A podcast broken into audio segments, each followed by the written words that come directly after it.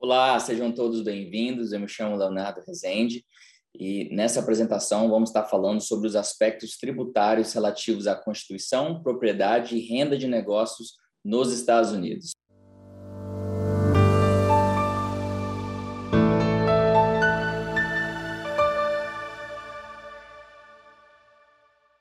E agora eu vou estar compartilhando a minha tela e vamos direto ao ponto aqui falar sobre a parte tributária relacionada a fazer negócios aqui nos Estados Unidos.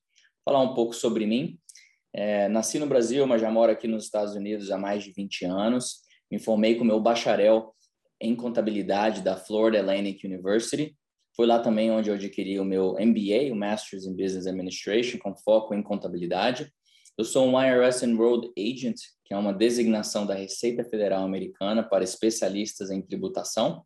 Também sou um Certified Public Accountant, um CPA, né, um contador público certificado, que é a maior designação no ramo contábil aqui nos Estados Unidos. Tenho muito orgulho também de ser o vice-presidente do BBG, do Brazilian Business Group.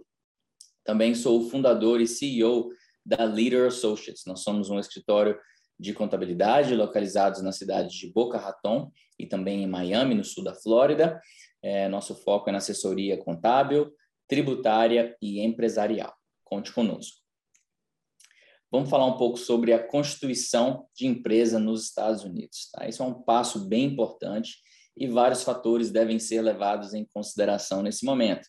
Tá? Nós temos que definir qual é a estrutura legal e a estrutura tributária da empresa aqui nos Estados Unidos. Esses são uns dos fatores que nós temos que discutir nessa entrevista inicial para poder definir qual que é a melhor estrutura para você tá? Nós temos que entender qual que é a participação acionária que a sua empresa vai ter aqui nos Estados Unidos. Você vai ter sócios ou será somente um dono? Esses sócios serão residentes fiscais ou também haverão sócios não residentes? Tá? Então, esses são alguns tópicos que nós temos que conversar. É, temos que definir qual que é o nome, razão social da empresa. Temos que checar para ver se esse nome está disponível junto ao estado que você vai incorporar organizar a sua empresa. Nós vamos precisar definir o endereço. Tá? Esse endereço, nós vamos precisar de um endereço operacional e também de correspondência. O bom é que ele pode ser o mesmo endereço para ambas funções e também pode até ser um endereço residencial. Se você tem um imóvel aqui nos Estados Unidos e você está querendo abrir uma empresa, você pode usar o endereço desse imóvel é, tanto para a parte operacional e também para a parte de correspondência. Isso é bem comum no início, né, quando a empresa está sendo formada e você precisa de um endereço para essa empresa. É, o Register Agent ele é essencial, tá? ele é mandatório para todas as empresas que registram em qualquer estado americano. Basicamente, a única função dessa pessoa, pode ser pessoa física ou pessoa jurídica, é que ela seja um residente fiscal é, no estado onde você está registrando a empresa, e a função dela é, se houver qualquer ação judicial contra a sua empresa, essa pessoa tem que receber essa notificação e passar para o responsável, que nesse caso seria você. Então, esse é o Register Agent. Tá? Certas empresas oferecem esse tipo de serviço, assim como a Leader Associates, podemos estar te ajudando se você precisar de um agente registrado aqui. É, também é necessário, nesse processo de constituição da empresa, o registro com o Estado e também com a Receita Federal Americana, tá? que é o IRS, Internal Revenue Service. E é junto com o Internal Revenue Service que você solicita o FEM. Tá? O FEM é o, como se fosse o CNPJ do Brasil. Tá? É um número de imposto de renda da pessoa jurídica aqui. Então, é muito importante no momento de constituição da empresa também solicitar esse número. É, esse processo de constituição também inclui a emissão das ações, contrato social, né, o contrato dos acionistas. Muitas das vezes nós recomendamos que isso seja preparado por um advogado, já que vai estar incluindo é, várias partes aí e ser como se fossem as regras operacionais da empresa. Falando um pouco agora, após a abertura da empresa, vão haver certas obrigações de manutenção. Tá? É, algumas obrigações anuais incluem o Annual Report. Tá? O Annual Report é uma taxa que é enviado para os estados onde a empresa tiver operação. É, também é enviado um informe atualizando ali qualquer endereço, qualquer mudança no quadro de diretores da empresa. Aqui na Flórida, o prazo para enviar o Annual Report é o dia 1 de maio de todo ano. Tá? A taxa que é paga, sendo uma LLC, é de 138,75, se for uma C Corporation, é de 150 dólares. mas existe uma multa caso você não envie esse pagamento e informe até o dia 1 de maio. Essa multa pode ser de 400, 700 até 900 dólares, dependendo de quanto tempo que demorar para você fazer o pagamento. Então, é bem importante que você envie o seu annual report anualmente aí para os estados ou para o estado onde a sua empresa opera. Também é necessário que você mantenha uma contabilidade, tá? Que nós chamamos de bookkeeping aqui. O processo contábil, né? A gente coloca que o bookkeeping se concentra principalmente no registro das transações financeiras do dia a dia da empresa e também separa os livros de registro da empresa. Isso é bem importante.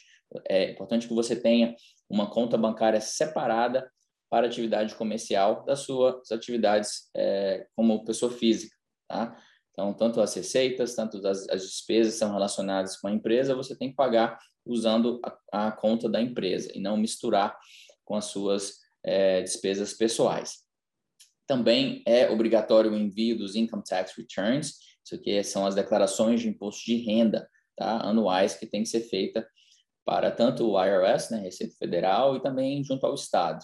E a gente coloca que é, os prazos para o envio das declarações de empresas são LLCs, né, que são tributados como partnerships, e também as S corporations, até o dia 15 de março, pós o ano fiscal da empresa, e para as C corporations deve ser enviado até o dia 15 de abril. Eu vou estar explicando um pouco sobre a diferença das empresas daqui a pouquinho, mas aqui a gente coloca os prazos, é, que faz parte aí também das obrigações anuais. Existem também outras obrigações que podem se aplicar para sua empresa. Nós temos aqui o Local Business Tax Receipt, como se fosse o alvará de funcionamento. Isso é exigido pela cidade e às vezes até pelo condado onde a sua empresa está localizada, tá? É uma autorização para você operar naquela localidade. Tá? Isso não é uma licença regulamentar, tá? É simplesmente esse alvará de funcionamento aí. Sua empresa também pode precisar de folha de pagamento, o payroll, que nós chamamos aqui. Tá? Aqui a gente coloca o processo de folha de pagamento e a execução dela consiste do cálculo dos rendimentos dos funcionários e da contabilização dos impostos federais e estaduais sobre a folha de pagamento. Tá? Então, existem informes que têm que ser feitos trimestrais, outros anuais, o pagamento do imposto, na maioria das vezes, tem que ser feito mensalmente, então tem essa, tem essa conformidade aí que a sua empresa tem que se aderir para a parte de folha de pagamento pode existir também existir também regulatory licenses, são licenças né, regulatórias é, para sua empresa. Isso vai depender da sua atividade comercial, né, da indústria que você está. Certos tipos de serviços ou, ou, até mesmo produtos que você vende é, pode requerir aí uma licença específica. Essas licenças são reguladas pelo estado, tá? então cada estado é diferente. Você pode também ter a obrigação do envio do Sales and Use Tax, esse é um imposto sobre vendas, tá? É, vendas e certos serviços também é, requer que você recolha o sales tax. Quem paga é o, sempre o consumidor final, mas é obrigação da sua empresa de recolher esse imposto e enviar para o Estado. Tá? Então, esse é o Sales and Use Tax. Vamos falar um pouco sobre os tipos de estrutura de negócio aqui nos Estados Unidos. Nós temos é, nessa tabela aqui falando sobre a estrutura de negócios, o número de donos, a responsabilidade, né, a parte de liability e também os impostos. Então, vamos estar falando sobre essa, esses tipos diferentes, categorias diferentes de tipo de estrutura de negócio aqui nos Estados Unidos e a diferença entre elas. Tá? O primeiro, mais simples, é o sole proprietorship. Tá? Como se fosse um autônomo. É, é um tipo de empresa que, para um dono só, tá? é bem importante isso, a responsabilidade pessoal é ilimitada. O que isso quer dizer? Se houver qualquer ação judicial contra a empresa, os bens do dono também ficariam expostos, tá? Não existe essa proteção aí da empresa. É, sobre os impostos, vão haver dois tipos de imposto. O primeiro é o imposto sobre trabalho autônomo, que se chama aqui de Self-Employment Tax. É, todo imposto de renda aqui nos Estados Unidos é cobrado sobre o lucro líquido da atividade, o lucro real. Tá? Então, você pega o total de receitas, menos os custos e as despesas dedutíveis, chegando no lucro líquido. Tá?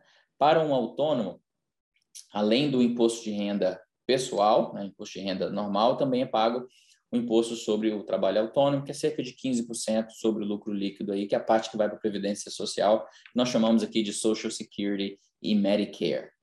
Também você pode ter uma partnership, se fosse uma sociedade, uma parceria, né, para você ter uma sociedade você precisa ter pelo menos dois donos, tá? Dois ou mais sócios. É, a responsabilidade pessoal também é limitada, a menos que seja estruturada como uma parceria limitada. Tá? Então, existe aí um formato de partnership, que é um limited partnership também, que é, oferece essa proteção é, corporativa aí, né, contra é, liability.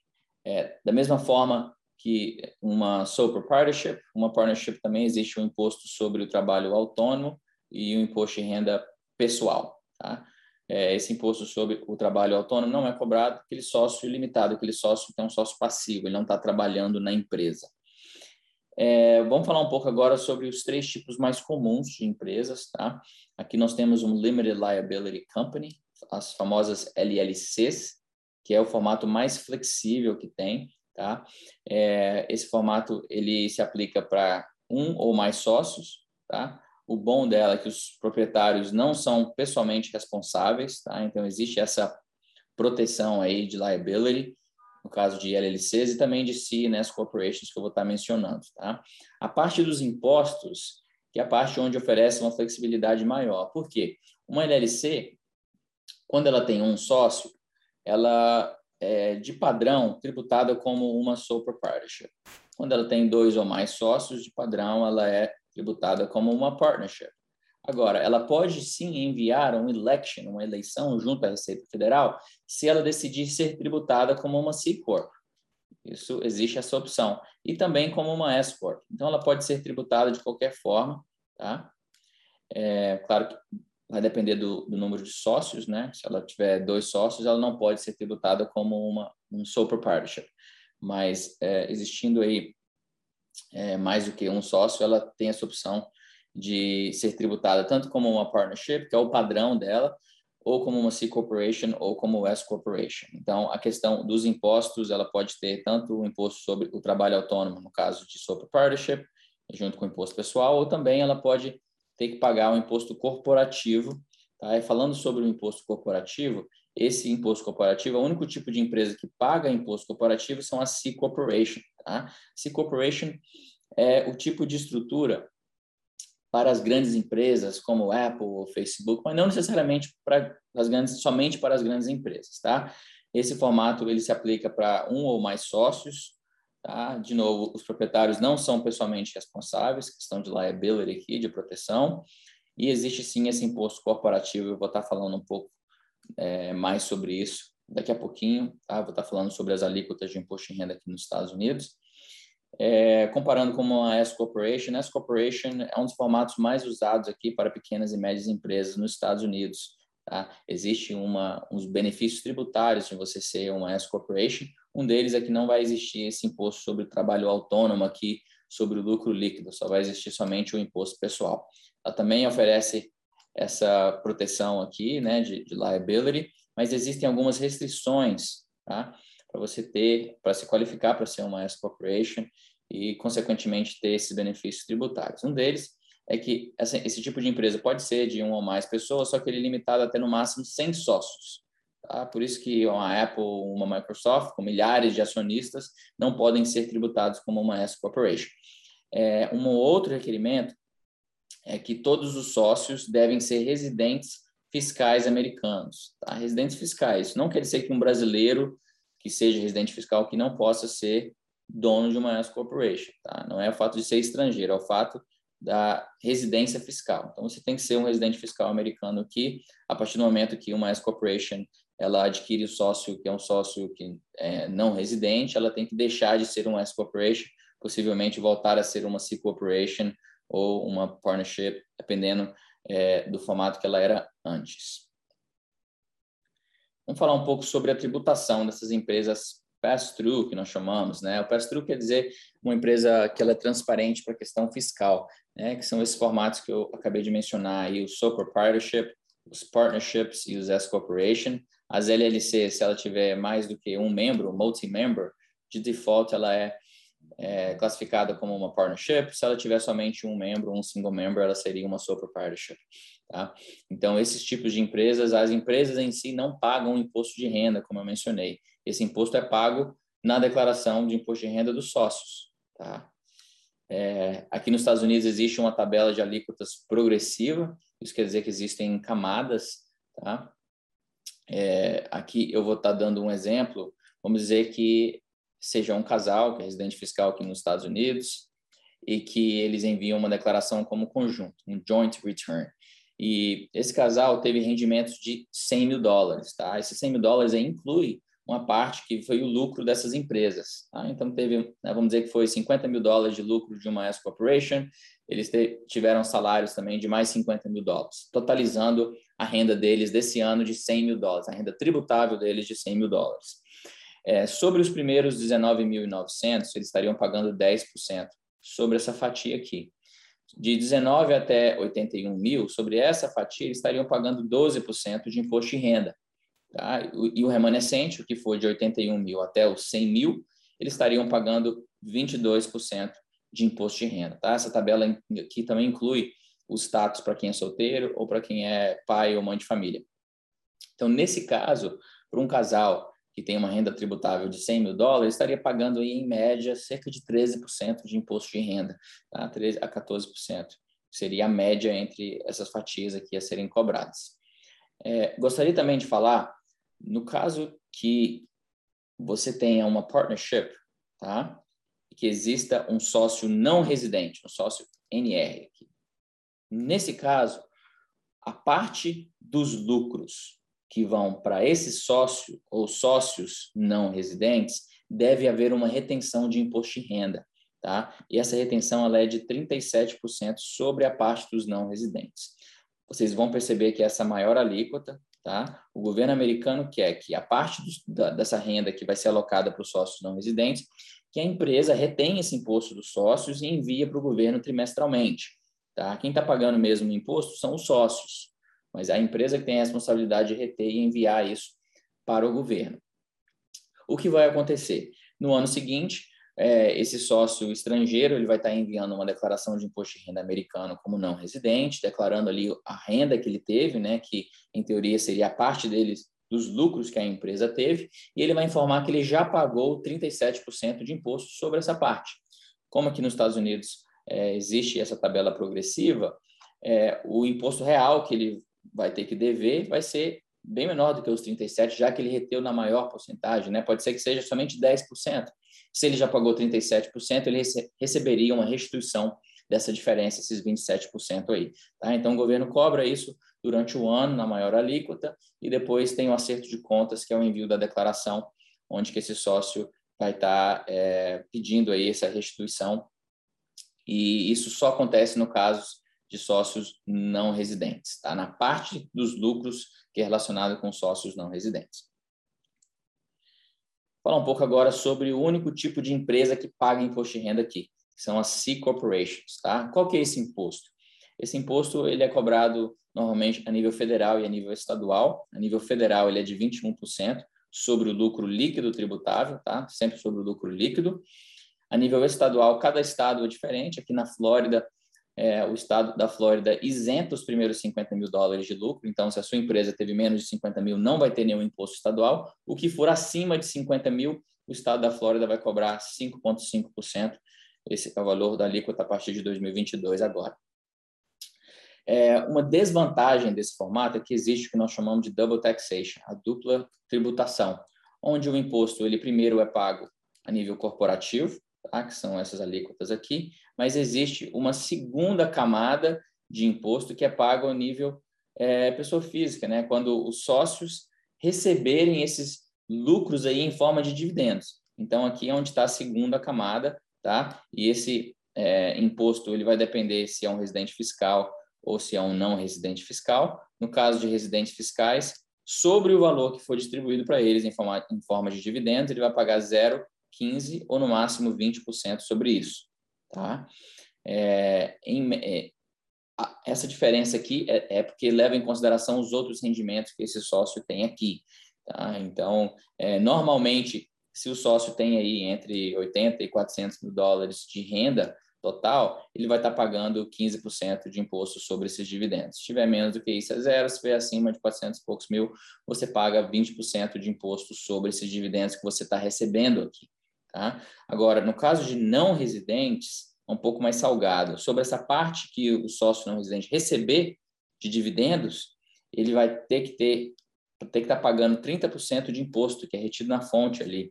Tá? Então, fica bem salgado você pensar numa C Corporation que tem somente um dono, e esse dono ele é não residente, a empresa vai estar tá pagando cerca de, estou pondo um exemplo aqui, de 100 mil dólares de lucro, cerca de 26% de imposto a nível corporativo, e sobre esses mesmos 100 mil dólares, ele, no momento que esses 100 mil dólares ou qualquer quantia for distribuída para o sócio, vai ter que haver uma retenção de 30%.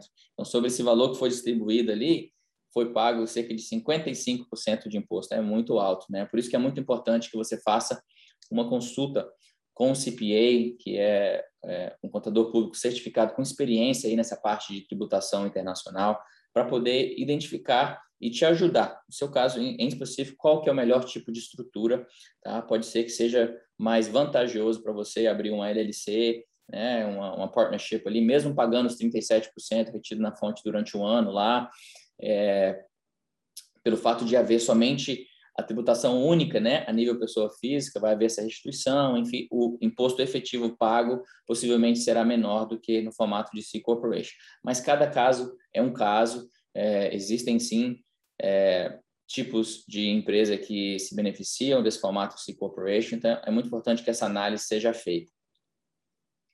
Continuando aqui, vamos falar um pouco sobre a tributação para indivíduos residentes. Tá? Os Estados Unidos tributa o rendimento global dos seus residentes fiscais aqui. Tá? Então, se você é residente fiscal americano e você tem rendimentos no Brasil, por exemplo, ou em qualquer outro país, né?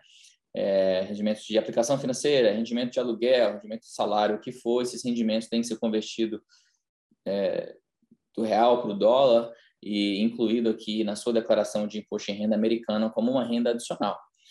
É, não existe um tratado tributário entre Brasil e Estados Unidos, mas existe sim a possibilidade do crédito desse imposto que você pagou lá no Brasil, ele entrar como crédito aqui, como Foreign Tax Credit, que nós chamamos aqui, é, para ir contra esses rendimentos que você teve. Então, em teoria, você só pagaria imposto nos Estados Unidos sobre esses rendimentos que você tem no exterior é, se a alíquota que for cobrada no exterior for menor do que a alíquota aqui. E nesse caso, você só pagaria a diferença para o governo americano. Tá? Então, existe sim essa compensação desse imposto que foi pago no exterior. É, além de ter que declarar o seu rendimento global aqui nos Estados Unidos, você também tem que informar os dados de suas contas bancárias e de investimentos financeiros que você tem no exterior. Tá? Esse é o formulário FBAR, esse requerimento ele existe é, se em qualquer dia do ano o total de suas contas for de 10 mil dólares ou mais. Tá? Então, que inclui contas bancárias e contas financeiras. É, se deu 10 mil dólares ou mais, total de todas as suas contas em qualquer dia do ano, você tem a obrigação de informar para o governo americano quais contas que você tem no exterior. Tá? Então, eles vão pedir dados é, do banco, endereço da agência e o maior saldo durante o ano de cada conta. Isso não quer dizer que é o saldo do último dia do ano, como é informado na declaração de imposto de renda brasileira. O governo americano quer o maior saldo durante o ano de cada conta. Tá? As multas por não enviar esse formulário são altíssimas, tá? são de 10 mil dólares é, por ano de multa por não fazer esse informe. Aqui a gente coloca também existe a possível tributação sobre ganhos em participação de empresas no exterior. Tá? Então, se você é um residente fiscal americano, se você é sócio de uma empresa no exterior, né? Você tem controle sobre essa empresa, tem 50% ou mais de controle sobre essa empresa, você tem que pagar imposto nos Estados Unidos sobre a sua parte dos lucros líquidos que essa empresa está tendo no exterior, mesmo se você não trouxe esse lucro para os Estados Unidos. Isso é bem importante. É, as leis de tributação internacional nos Estados Unidos estão mudando constantemente. É bem importante que você tenha aí um CPA do seu lado para poder estar tá analisando a sua situação, ter certeza de que você está em conformidade, para poder estar tá evitando as multas e penalidades que são altíssimas, principalmente quando se trata é, dessa parte internacional. Para aqueles que são não residentes, tá? vamos dizer que você mora no Brasil hoje e vai estar tá fazendo negócio ou já faz negócio nos Estados Unidos.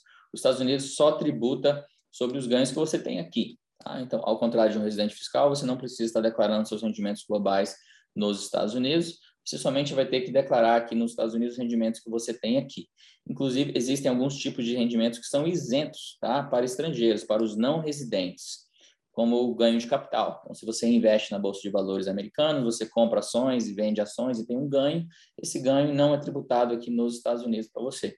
Tá? Claro que você deve sim estar declarando esses ganhos é, na sua declaração de imposto de renda brasileira, mas os Estados Unidos isenta esses ganhos de ganho de capital. Isso é só um exemplo. É, aqueles que são não residentes, para eles é necessário a obtenção do International Taxpayer Identification Number, famoso ITIN number, que é um número que você usa para poder estar declarando imposto de renda aqui nos Estados Unidos, como se fosse um CPF para estrangeiros. Tá? Então, é importante que você, a partir do momento que é, tenha rendimentos aqui nos Estados Unidos, que você obtenha esse número. É, nosso escritório pode também estar ajudando nesse processo aí. Basicamente isso, foi um prazer estar aqui com vocês hoje, falando sobre os aspectos tributários relativos à Constituição, propriedade e renda de negócios nos Estados Unidos. De novo, meu nome é Leonardo Rezende, CPA. Aqui está o meu e-mail, fiquem à vontade de estar entrando em contato. Também coloquei meu WhatsApp e o website da nossa empresa, da Leader Associates. Tá? Entre lá, é, será um prazer estar ajudando vocês. Qualquer dúvida que vocês tiverem aí, estamos à disposição. E conte conosco. Um abraço.